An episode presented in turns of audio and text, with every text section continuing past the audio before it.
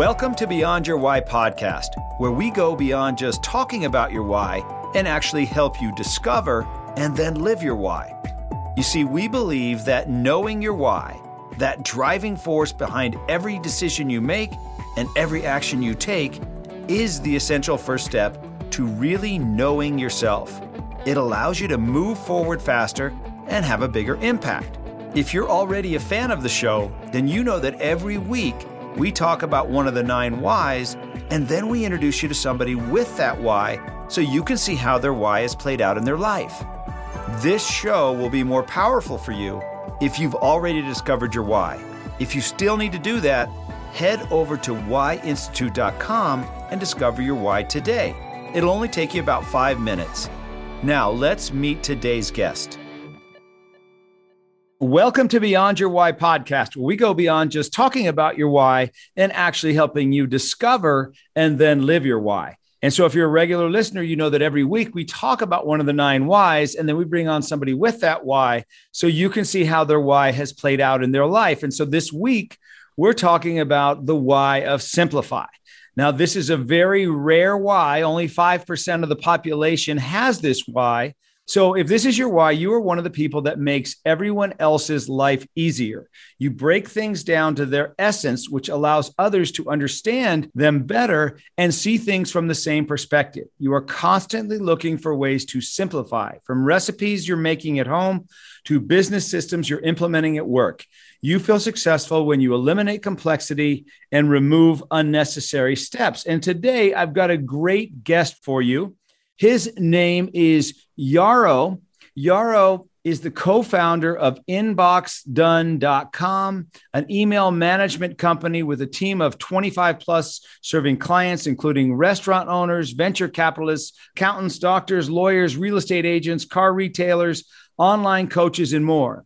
Yaro has made 30 plus angel investments in tech startups, including Steezy, LeadIQ, Fluent Forever, Fitbod, and NutriSense, has property investments in Canada and Ukraine and in partnership built a 3.6 megawatt solar farm. During the mid 2000s, Yaro sold his first company, betteredit.com, then built an online education company, blogmastermind.com, selling over $2 million of his books and online courses. Yaro, welcome to the podcast. Thank you for having me, Gary. You read my full intro. I really appreciate that. well, I guess I was a little bit worried about saying your last name. So I'll let you. how do you say your name? Well, you know, I generally go with my first name. I, am trying to Oprah, Madonna, you know, Yaro is just the way I go out there. It's Yaro Starak, if, if you do want to pronounce the second half. But it's unique enough that you don't meet many Yaros in the world. So I've been able to pretty much own that one in, in Google search results for most of my online career. And I continue to like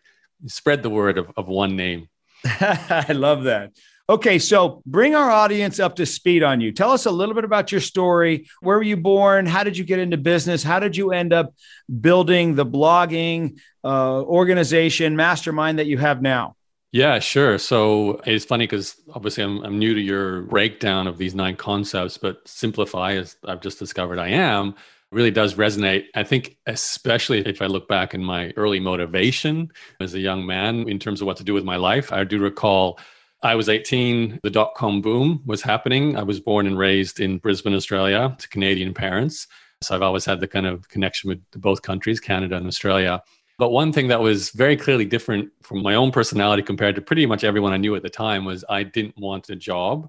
And I wanted to be an entrepreneur, but it wasn't for becoming crazy rich, another billionaire out there, or even hundreds of millions. It was more because I saw that as the pathway to use your terminology for a simpler life. You know, it basically meant I could create a business that was a vehicle to financially support myself. I'd have a very fun fulfilling role within that company, it would be very simple. I didn't see myself being one of those entrepreneurs, 14 hour days, wearing all the hats. I wanted to find, build a system and find a function that I could perform that it was creatively stimulating, but also generated a good return for my effort. I didn't know what that was. You know, I'm saying all this now in hindsight. At 18, that was kind of like, I just need to pay my rent and, you know, move out of my parents' house and all that.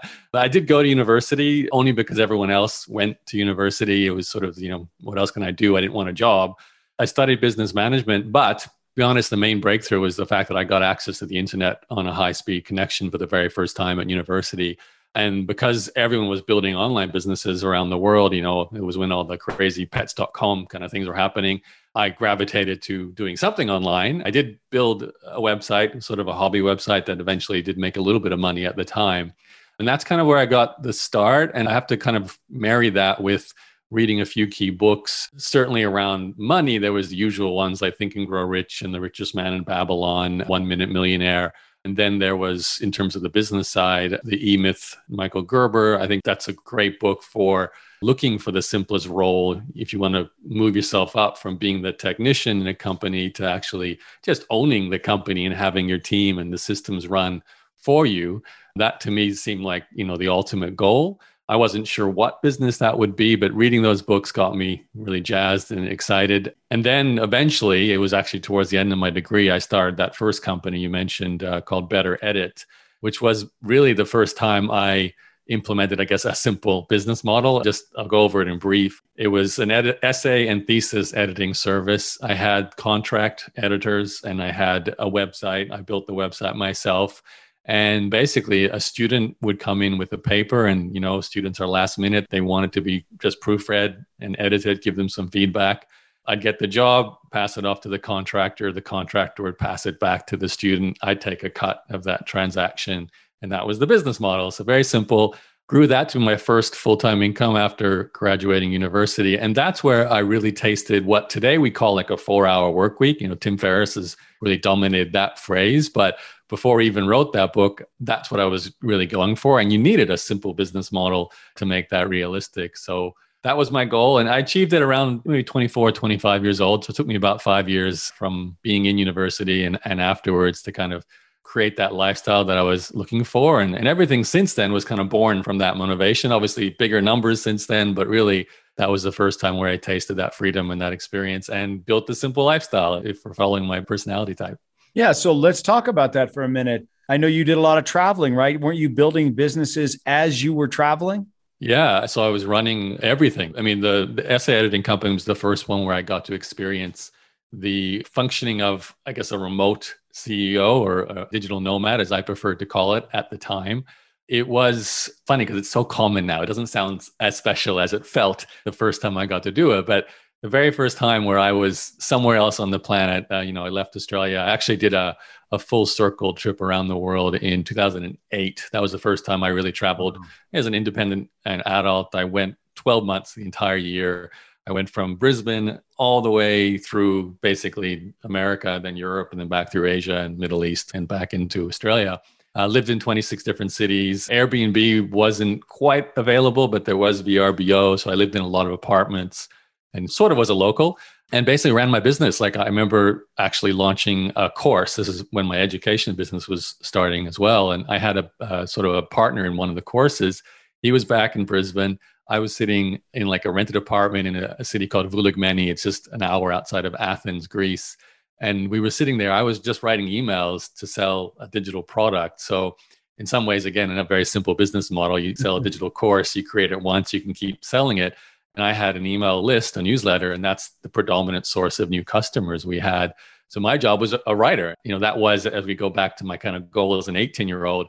I didn't realize it at the time, but I eventually realized I was a content producer and that's what I enjoyed. And that was that core skill that I developed. And I looked for business models that could leverage that skill set. So when it came to digital education, I could create courses, I could sell with an email newsletter. I could reach an audience by writing blog posts. So I did all that. This is after I exited that essay editing company and, and focused 100% on my education business. And that was really the tool that allowed me to make more money while traveling than I spent, which to mm. me was hmm. a little bit of like a mind blown experience because most people, certainly in my 20s then, they were in jobs and they would save whatever it was $10,000 of their salary to go on that two week holiday that they might have. And I was comparing it to the lifestyle I was leading, coming home with more money than I spent. spent probably about $50,000 on that round the world trip, all said and done with the flights and accommodation and, and food and so forth.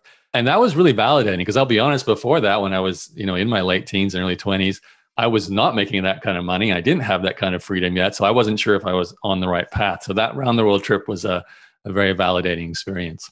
All right. So, for selfish reasons, I have to ask this question because yeah. I'm kind of going the opposite direction, which, you know, I was a dentist for 32 years where I was tied down to an office where I couldn't leave. I can't be a dentist and live in Greece. What is it really like? Because I'm sure there's a lot of people listening that are thinking, you know what? He did what I want to do. Me too. I mean, uh, here coming up, that's really what I want to do is be able to work from the road, work from different parts of the world. What is that really like? Take us through picking your next spot, finding your place there, getting acclimated, meeting the people. What is that like? It's a wonderful and amazing, and then at times incredibly lonely and can be quite lost. So there really is a dichotomy there. Initially, if you're taking with you the thing that you are passionate about, and this I think was really the insight for me, the work that I did was and still remained the thing I was most focused on. So I could sit in a cafe and write that blog post or that newsletter or, coach a student in remember doing that in Rome, you know, I remember doing that in Paris, I remember doing that in Dubai.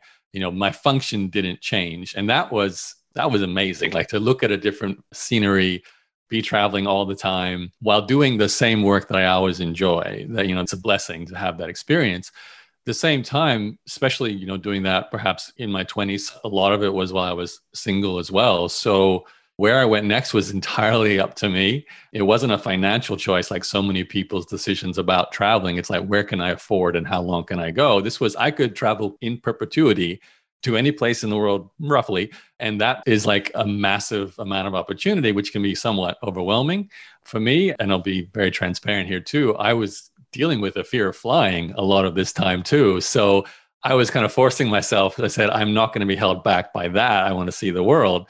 And It is amazing when you travel for an entire year, you go on a lot of flights, and that kind of helps deal with that fear of flying, you know, immersion therapy. So I, I, tended to make decisions based on, you know, a little mix of I might know someone. I've got family in Toronto. I know people in Vancouver. I've been to Hawaii when I was younger and traveling with family. I loved it. I wanted to go back. Huge fan of Japanese animation. I always wanted to go to Japan.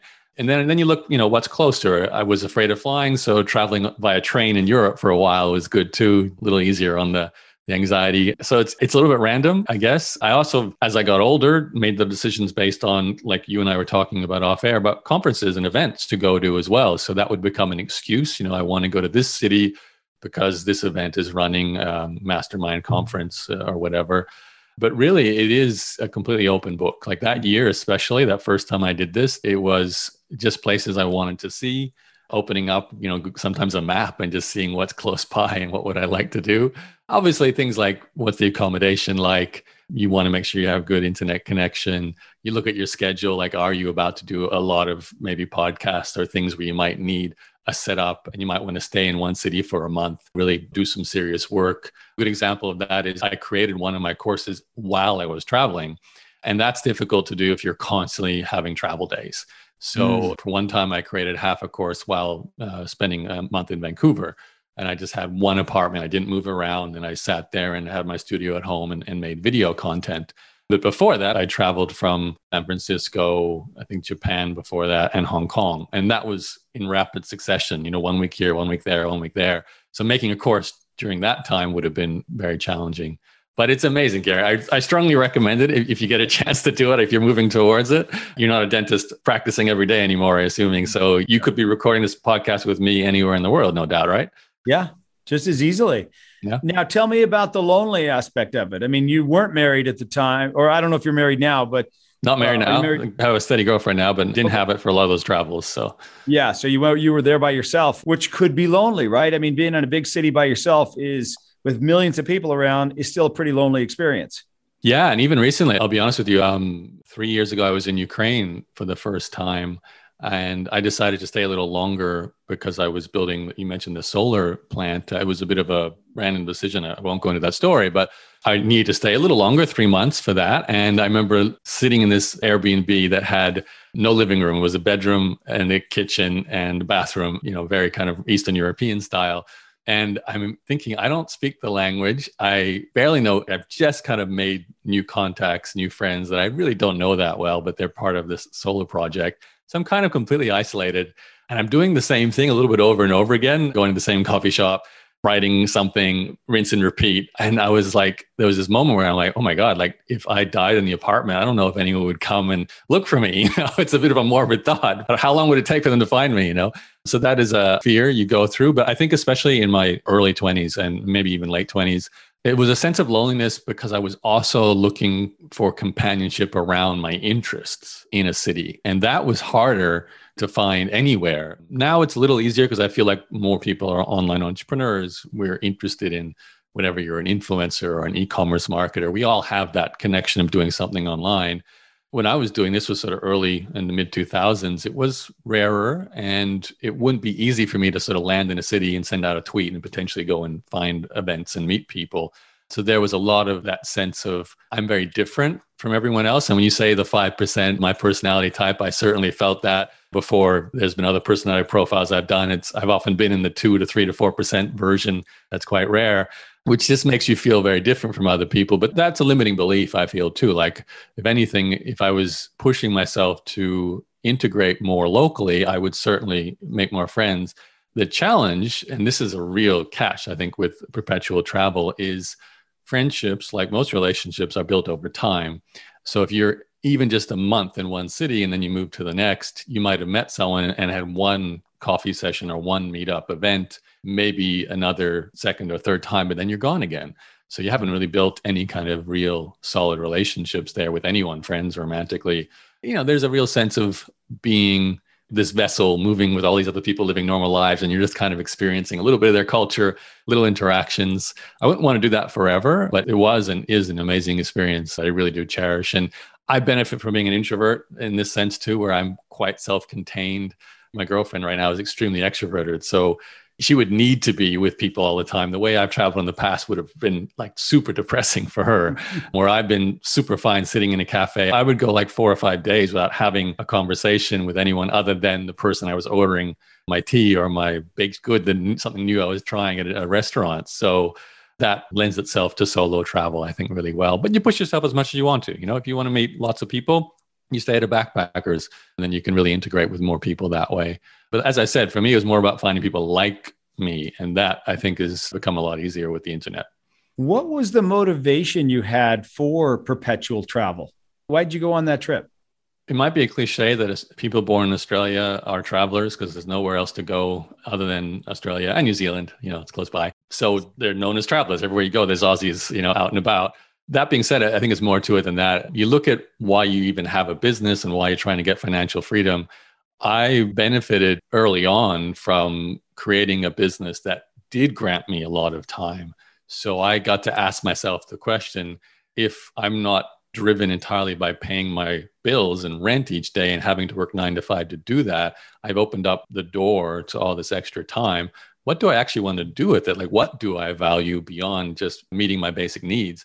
And travel and seeing the world and just even experiencing cultures necessarily from a distance sometimes living in the city but you know not being of the city was a high and still is a high priority. So it kind of depresses me sometimes when i think about how big the world is and you never really get to see even a, a tiny tiny percentage of what is really out just on our planet so i love the traveling i love the nature aspect of it I love the food, just the idea of you've never walked down this street and discovering something unique. The cultural aspect, like going to Japan and just even reading the Wikipedia page about the place you're in and learning about the history and what's interesting to the culture compared to your culture. So, all of that geography, history, cultural elements all are fascinating and, and, interesting to me. And like I said, I think most people would agree that they are the same. Well, maybe not most people, a good chunk of us. They just don't get the chance to do that. So, as an entrepreneur, we are lucky in that way. Hopefully, most of us can travel. Besides that, just maybe it's a product of my upbringing as well. I have immigrant parents who talked a lot about, like my father, native during World War II in Ukraine, but then Venezuela as a uh, refugee, and then to Canada, and then later to Australia, and then you know talking a lot about different cultures and races and histories. My mother, similar, coming from Eastern European and then Israeli and then Canada, then Australia. So I always found like, and perhaps because I've been a Canadian living in Australia, although I was born there, I still always felt like that I didn't identify with any one country mm. as this is my country. I sort of saw myself as a citizen of the world, and not necessarily 100% nationalistic towards a country. So that made it more, you know, I just felt comfortable being somewhere else and observing other cultures. Yeah. And so you were able to develop multiple different businesses in different areas that all became obviously probably not all of them, but many of them worked out well for you so that you could have this freedom. So, what is it that you would do? Tell us about your email business right now. Yeah, Inbox Done. It's funny, I came up as a, a simplify personality type, my what there. Inboxdone.com is the name of the company. It's actually born from me simplifying that editing business all those years. I talked about how I finally was able to travel. The truth was, before I took some of those early trips, I couldn't travel at all because I was trapped to my inbox. This was also before we had BlackBerry was just on the horizon, so that was the first mobile phone with email. So the first experiences I had of traveling with this essay company was I went to Sydney for one of my trips and I was in and out of internet cafes all day because I had to go check the email. If there was a rush job from a student, we had to process it to get it back on time. So I didn't really have a holiday. I kind of lived in the internet cafe for long chunks of time. And I was like, this doesn't work. And that forced me to go, I need to outsource and delegate this customer service email management role. And I did. I hired a, a friend at the time who was just about to have her first baby trained her on the role. It was an experiment. I didn't know whether I could hand over something as personal as email that I felt was my baby. It was what I was doing for my business since day one. But it turned out to be quite a very not not as hard as I thought, and uh, so life changing because it took about you know three weeks, four weeks to actually fully train her on the role. But there was a Monday where I woke up and my default was to roll out of bed, turn on the computer, and check the inbox and I did that, but the inbox was empty. And for a moment, I was like, something broken? Have no, I forgot. She's cleared it before I've woken up. I'm a late riser. And that was like, wow, what do I do with the rest of my day? You know, there's a miracle. There were sales coming in. I was making an income. She was processing the jobs. The contract editors were doing the work. So I effectively built this simple system that had removed me from the process of running this business. Now, fast forward, my education company, I had someone do my email virtually from day one once there was enough cash flow to justify that. It's like going first class. I could never go back to managing my own email, it would it'd be too painful. So that education business grew. We eventually had like three people doing 24 hour email support and, and managing most of that email. And then finally, about five ish years ago, I'm like, I want to start a new business for the longest time, it's been in the back of my mind that this is a service other entrepreneurs need. They tend to use their email as to do list, massive time suck. It's two hours in the morning, it's hours at night before they go to bed. You know, they kiss the kids to sleep and then they do another two hours before they go to sleep. So I, I, always thought there was a need for this. It wasn't until actually I was at a networking event in Vancouver and the entrepreneur next to me, we were all sharing kind of like what we're spending the most time on. And she was talking about how email was such a big waste of time for her, but the most amount of hours she would spend is on email. And I turned to her and said, I actually only do my email once a month. I just go into this Yaro folder and there's maybe five or 10 messages that are specifically for me and I answer them. All the other messages are handled by someone else. And she was like, How is that even possible? That shouldn't work. So that was when I finally said, okay, I need to test this business idea and very simple MV, I call it an MVS, minimal viable service test. So I had inbox managers for my education company. One of them, her name is Claire. I said to her, listen, I want to launch this new company. I think you should be my co founder because you have the skill set to deliver email management. I have an audience. We can just test the idea. If we can get one or two test customers, figure out a business model, and see if they like the service, and we can scale from there if it works. She agreed to be the first inbox manager, although she knew over time we'd hire more people to do that. And that's what we did. So we went to my customer database and said, Would anyone here interested in the same people who manage my email to manage your email? A couple of people put up their hands and say, Yes, we're interested. We did some calls with them, some discovery calls and two of them became customers. And that was about four years ago now. They're both still with us which is amazing. And basically we took over managing email for one person who's in a mental health disorder business and another one who's in a political podcast and information product business around that space. And very different to my topics so it was a validation that everyone has email and everyone would benefit from not doing it. And we scaled from there. So the, the simple answer, it's a very similar business model to my essay editing company. We have a team of specialist contractors that we train up on, on how to manage email. They're very good with English, very good with attention to detail. We teach them systems for managing email and working with a client.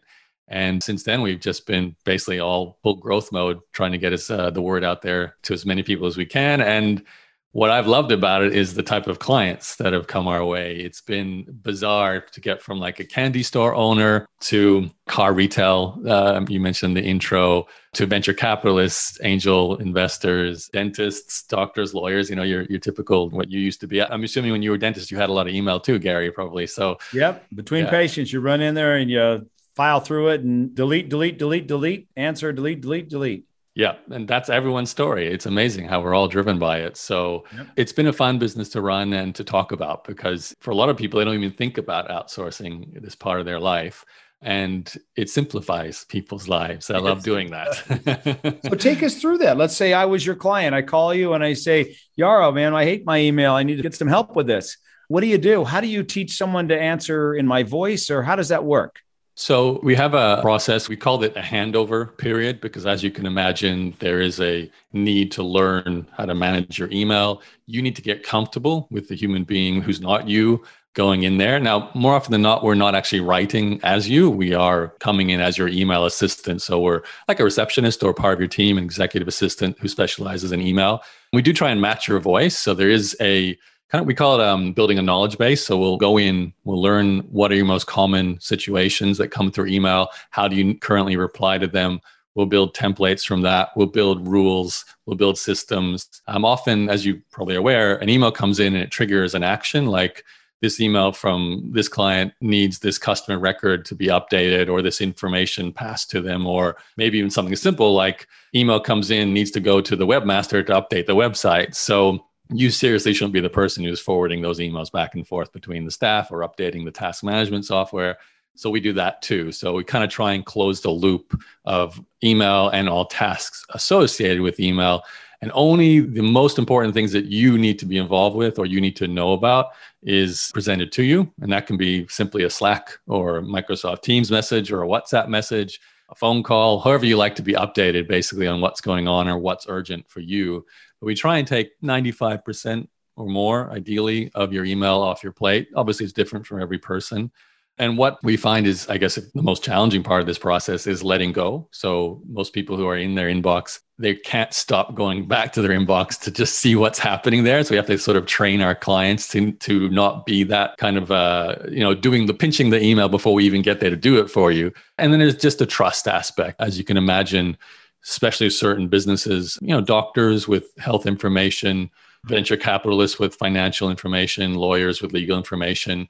We always have to build a system that, you know, sometimes it's about siloing information so it's kept secure and, and separate and private.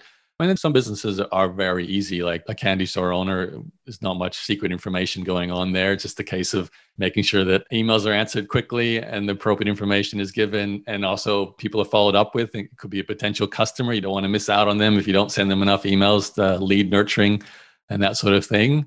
And uh, away you go. That's kind of how it works in, in a nutshell. So oh, now, are you comfortable talking about cost just so we have some idea? Because I'm wondering myself. Yeah, yeah, no, our pricing page is pretty transparent. So okay. it's fourteen ninety five for that first. It's a handover period. I say a month, but some people might need five or six weeks, and that basically does the transition process. So we basically bring on two inbox managers from our team. We'd introduce them to you, Gary. You'd pay fourteen ninety five for that first handover month. We'd need a bit of your time to answer questions, build those systems we need you to review draft emails before we start sending them out as you. We don't want to, you know, we want your permission to reply. You give us that feedback and away you go. Pricing then it's month to month and it scales up and down. So if you're the kind of person or even a, full business that has multiple inboxes and you might need three or four people managing email, we can scale up and it just goes up in $500 increments. So 1495, 1995, 2495 all the way down to 995 for the smallest inboxes where you might only need an hour a day, five days a week just to clear your inbox. But most people, we'd assign two. So you have redundancy. You have two people working in the inbox. And if one gets sick or has a holiday, which they will, you don't have to have that horrible experience of someone coming back to you and saying, listen, we need you to do your email again for a month while we find someone else because that's not what we want for you. So we always have that backup with two people working your inbox. Yeah, that's pretty much it. So most inboxes, it's about fourteen ninety five a month ongoing. That tends to cover it. Awesome. Well, I could see how that would free up a ton of time. Yeah, this is how you can travel. Like it's that sense of if you did take a break or, you know, didn't work for 2 weeks or even if you want to travel in for 6 months or 12 months, you need those team members in place. So you're not like landing in a new city and rushing straight home to work on your laptop to answer the emails. You know, that's what you don't want. Yeah, so it sounds like you designed your lifestyle and then you created businesses around your lifestyle. I think I saw problems that would hindered me from the lifestyle I wanted, and then realized that other people also will have these problems. So yes, and then inbox done is certainly a reflection of that. Yeah. Well, Yaro, thank you so much for spending time with us today. Now, if people are here and they want to get a hold of you, they say, you know what, I love those ideas. I love to have somebody help me with my inbox. Give me some freedom. What's the best way for them to get in touch with you? uh, inboxdone.com and then just book a discovery call. You'll see the link on there and you'll actually get to speak to me. I'm on a discovery call. That's my one job for this company is to talk to potential new clients. So you would get to speak to me. Ah, that's awesome. Okay, last question. What is yes. the best piece of advice you've ever received or the best piece of advice you have ever given? You know, it's a big question. And I, I really go back to that early 20s period for me because I was the most lost, confused, self doubt, depression about direction in life, financial independence, all the usual things you're worried about in your early 20s. I mean, there was one piece of advice that really helped me, which I've seen repeated from pretty much every self help, NLP, Tony Robbins, wherever you want to go. It's advice repeated, but it was very simple when I first discovered it. And ironically, it doesn't work anymore. When I first discovered this, I Googled for what is the meaning of life. And this is how this piece of advice came up. If you Google that now, the same resource doesn't show up, unfortunately. But anyway, the answer to the question was to basically realize that you're in control of interpreting your emotional response to events in your life. And for me, in that early 20 period, I was very much obviously choosing a negative reaction, seeing, you know, the the negative interpretation of whatever was happening. If, if a friend was succeeding in business or in relationships, it reflected on me failing. And I would think about the negative aspect of that. You know, if I launched something new with a business and it didn't work really well, it meant the business was just doomed and wasn't going anywhere. So there's a lot of negative self talk, a lot of negative interpretations of events. And just spending this one night, late at night, reading this whole guide, starting with that one piece of advice is that no one else controls the decision of how you interpret things. It's only up to you. I was like, wow, I should make the choice to always see the better side of this event and the opportunity it brings or the potential for change. And even if it's not what I want, the stepping stone that it might be for something that I want. And it's been the bedrock, I think, ever since then. I've seen it repeated from philosophical documents, religion, personal development trainers, spirituality, and so on. It's always that you control how you interpret. And to me, that's been huge. And uh, yeah, I can't say there's ever been any other piece of advice more impactful than that. Say it one more time. You control your response to, say it again. Yeah, you control the interpretation of events and the emotional response you give it, basically. Or simply put, when I first read it, was, you know, you choose to be happy or you choose to be sad, depending on what happens. But no one else is telling you you have to choose to be happy or sad. In fact, and this was the breakthrough was like, yeah, I'm always the one who's creating that response. No one can force creation of any emotion in me other than me. So that means it gives me the power back to choose my interpretation when an event happens. And it was huge, you know, especially with things like dating. You get rejected, it's like, oh my God, I'm ugly and hideous and no one will ever like me. Versus you get rejected and it's like, okay, what did I learn from that experience? Let's not use that lame line. Let's try another line with the next person, you know, something simple as that. But that was a powerful reframe. NLP talks a lot about reframing, and that was perhaps the ultimate reframe, I think, is just learning to interpret things in a different way just simplifies it, right? Yeah, I guess so. it simplifies to a positive angle and this makes it easier. It's interesting, Yaro, that when I work with companies around the world, the successful ones that I I see a lot of companies that struggle and I see a lot of companies that are doing extremely well. And the ones that are doing extremely well have a few things in common. And one of those is they have somebody on their executive team with the why of simplify or right way. There's another why that's right way. It's a structure, process, systems based why, which is a lot of what you do. You just simplify it down even more to where it's useful and easy to understand, and anyone can do it. Why is it important for you that things are simple? Why do you want things simple? If I really think about it, it's probably because seeing chaos results in emotional turmoil from the confusion, from lack of control. A lot of people think a desire for simplicity is a desire for control. Uh, and I would agree with that. I, think on two sides of the same coin, I feel what is simple is easier to control. So less chaos. That being said, you can't control everything completely, but by simplifying, it makes it much more manageable and, and easier to do so. And that's what we all want, I think, is that sense of our controlling our own destiny, right? So by simplifying, that gives you the power to do so. And also simplifying the outcome as well. Like that's why for me, that reinterpretation of events too was a way to just go, to be happy, I can just simply make the choice. That's so simple rather than the chaotic potential of all the other ways I could interpret this, especially if there's a linear outcome. We're just trying to get somewhere and I can just focus on where I'm going rather than all the things that are not working. And same with a business, right? Growing a business is a very chaotic experience, but if you simplify, you then have one goal to work towards and you just take the steps to get there. Yeah. It's interesting. How do you feel about complexity then? I enjoy the fact that complexity exists, but I find it frustrating not being able to necessarily feel completely that I understand because of the complexity. Like even something as grand as what happens after you die, you know, like if we knew what happens, it would be very different, but it's very likely something super complex that we can't comprehend while we're alive. Um, frustrating. And even when I said about traveling, I'd love to have been everywhere in the entire planet. I know I can't. And it is overwhelming and complex to think about everything going on in the planet. But I'm glad it is that way too. And that also makes it more exciting. Would I simplify it so I could understand everything? I probably would. Mm-hmm. but then, you know, it wouldn't be as beautiful. Yeah, I don't think people you in particular, let's just, I don't know that you realize the value that simplification has for the rest of us that may not be able to do it like you do. I see CEOs in desperate need and desperately looking for your talents, but they don't quite know what it is that they're looking for, or somebody with your why of simplify. And so it's because complexity kills execution, right? Mm-hmm. You cannot execute as a team if it's so complex that the only one who knows what we're talking about is the person who created that complexity. Whereas you're the opposite end of the spectrum. Let's simplify this complexity to the point where anybody can do this. I can hire somebody to do this for me so that then I can be more effective in another area. Exactly. exactly. Yes.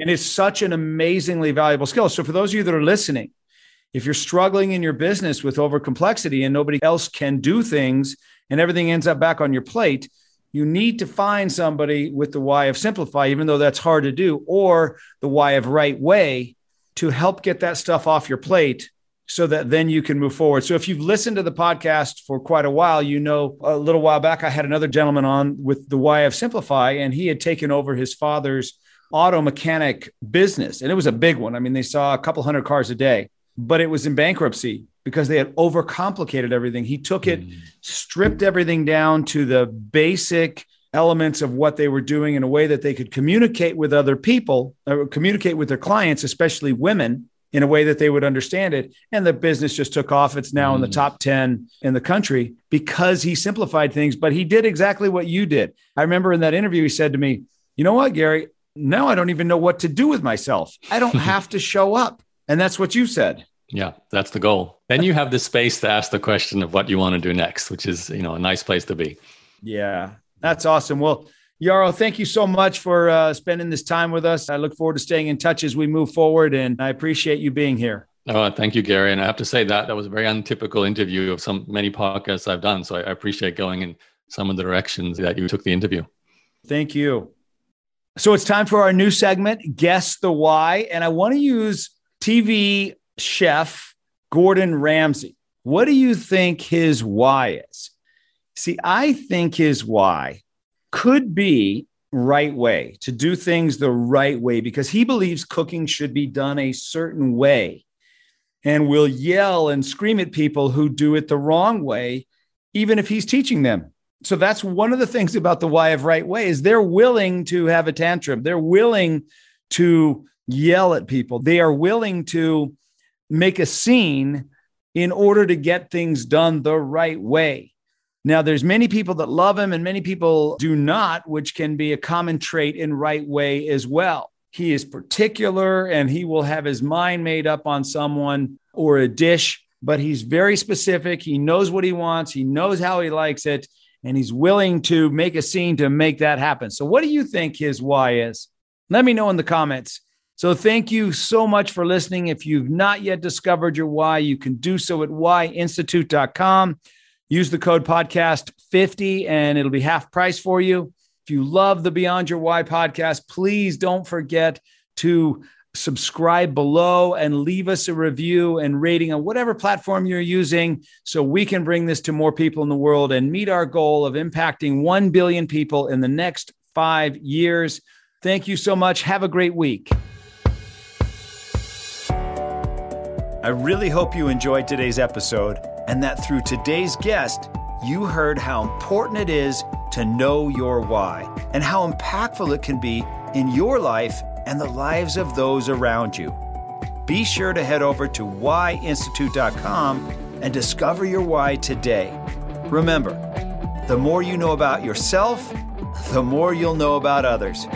I'm Dr. Gary Sanchez, and I'll see you on the next episode.